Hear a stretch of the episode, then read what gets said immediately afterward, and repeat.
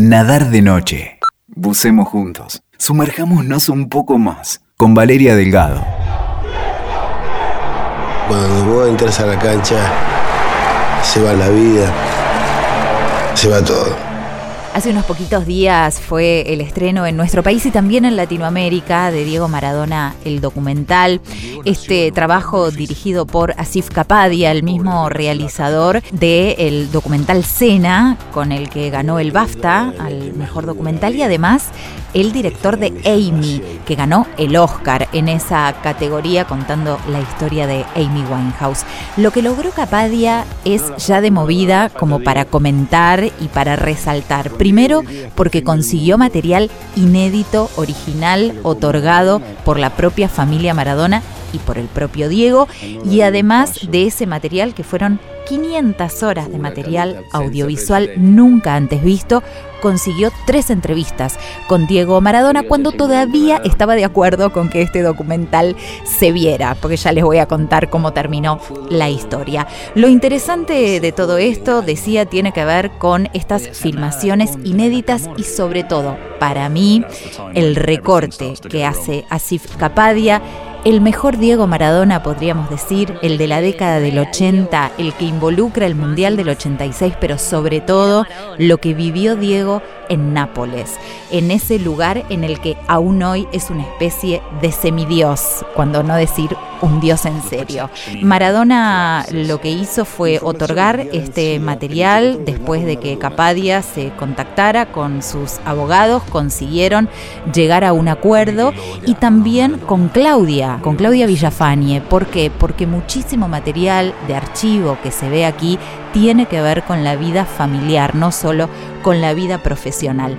¿Por qué está todo esto filmado? Porque en el año 1981 Jorge Sitterspiller tuvo una idea, Maradona era una estrella, eh, ya había firmado contratos importantes, llegaba a Nápoles después de una lesión en Barcelona donde no había andado muy bien, sin embargo, Sitterspiller lo que entiende es que ahí hay algo que va a pasar, ahí hay algo que puede ser mostrado y que a alguien le puede interesar eso. ¿Y qué es lo que hizo de manera analógica? Porque hoy tenemos las cámaras en cancha de juego, la cámara que lo sigue exclusivamente a Diego.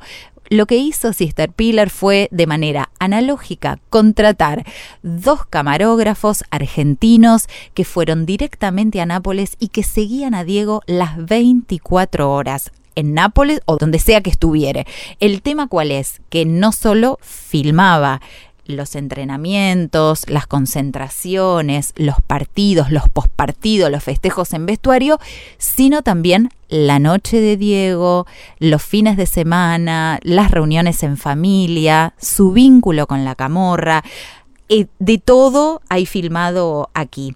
Y el punto es que por eso también necesitaba el aval de la propia Claudia.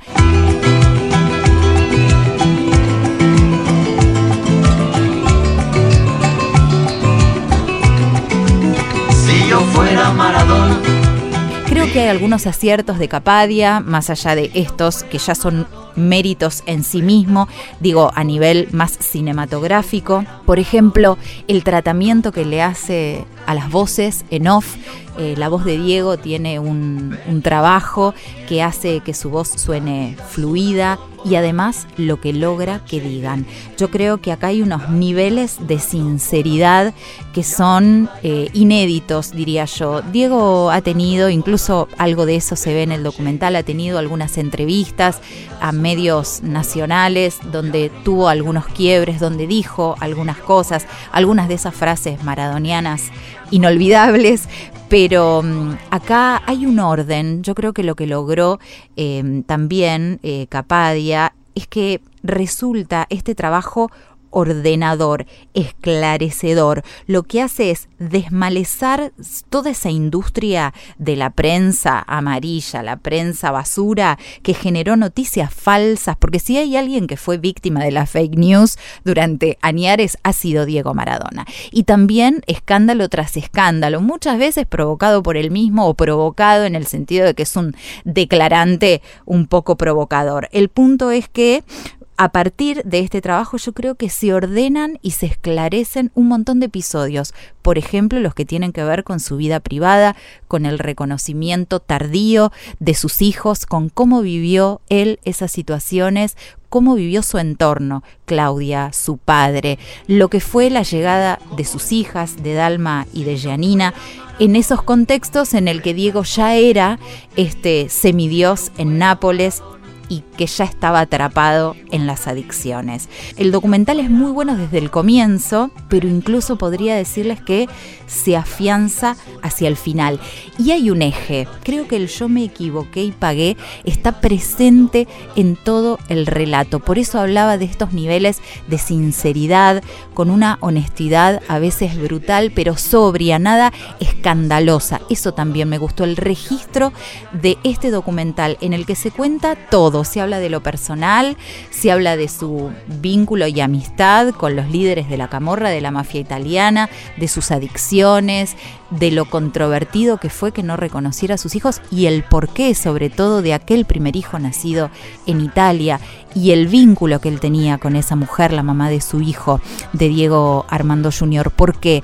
Porque ese hijo no nació de una relación eh, fugaz, ocasional de una noche. Él estaba teniendo un vínculo con esa persona. Y hay un Diego Maradona también reconociendo allí qué era lo que le pasaba en ese momento con ese hijo.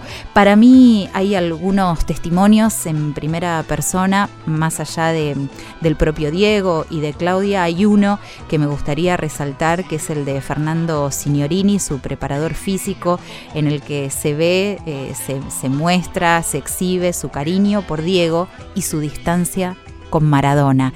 Y ese también es otro eje del relato, como Diego se convirtió en Maradona. Hay una frase muy maravillosa que dice en un momento Signorini, eh, yo con Diego voy al fin del mundo, con Maradona no voy ni a la esquina. Y la respuesta de Diego, con esa sagacidad de inteligencia que tiene, fue, sí, pero si no hubiera sido por Maradona, Diego no salía de Fiorito.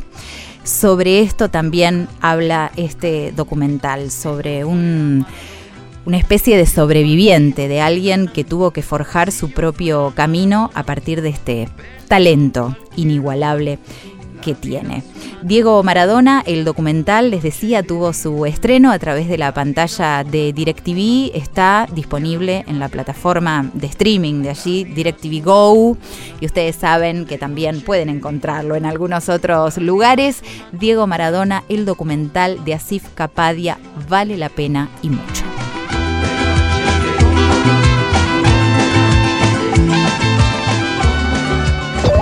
Escuchaste Nadar de Noche. WeToker. Sumamos las partes.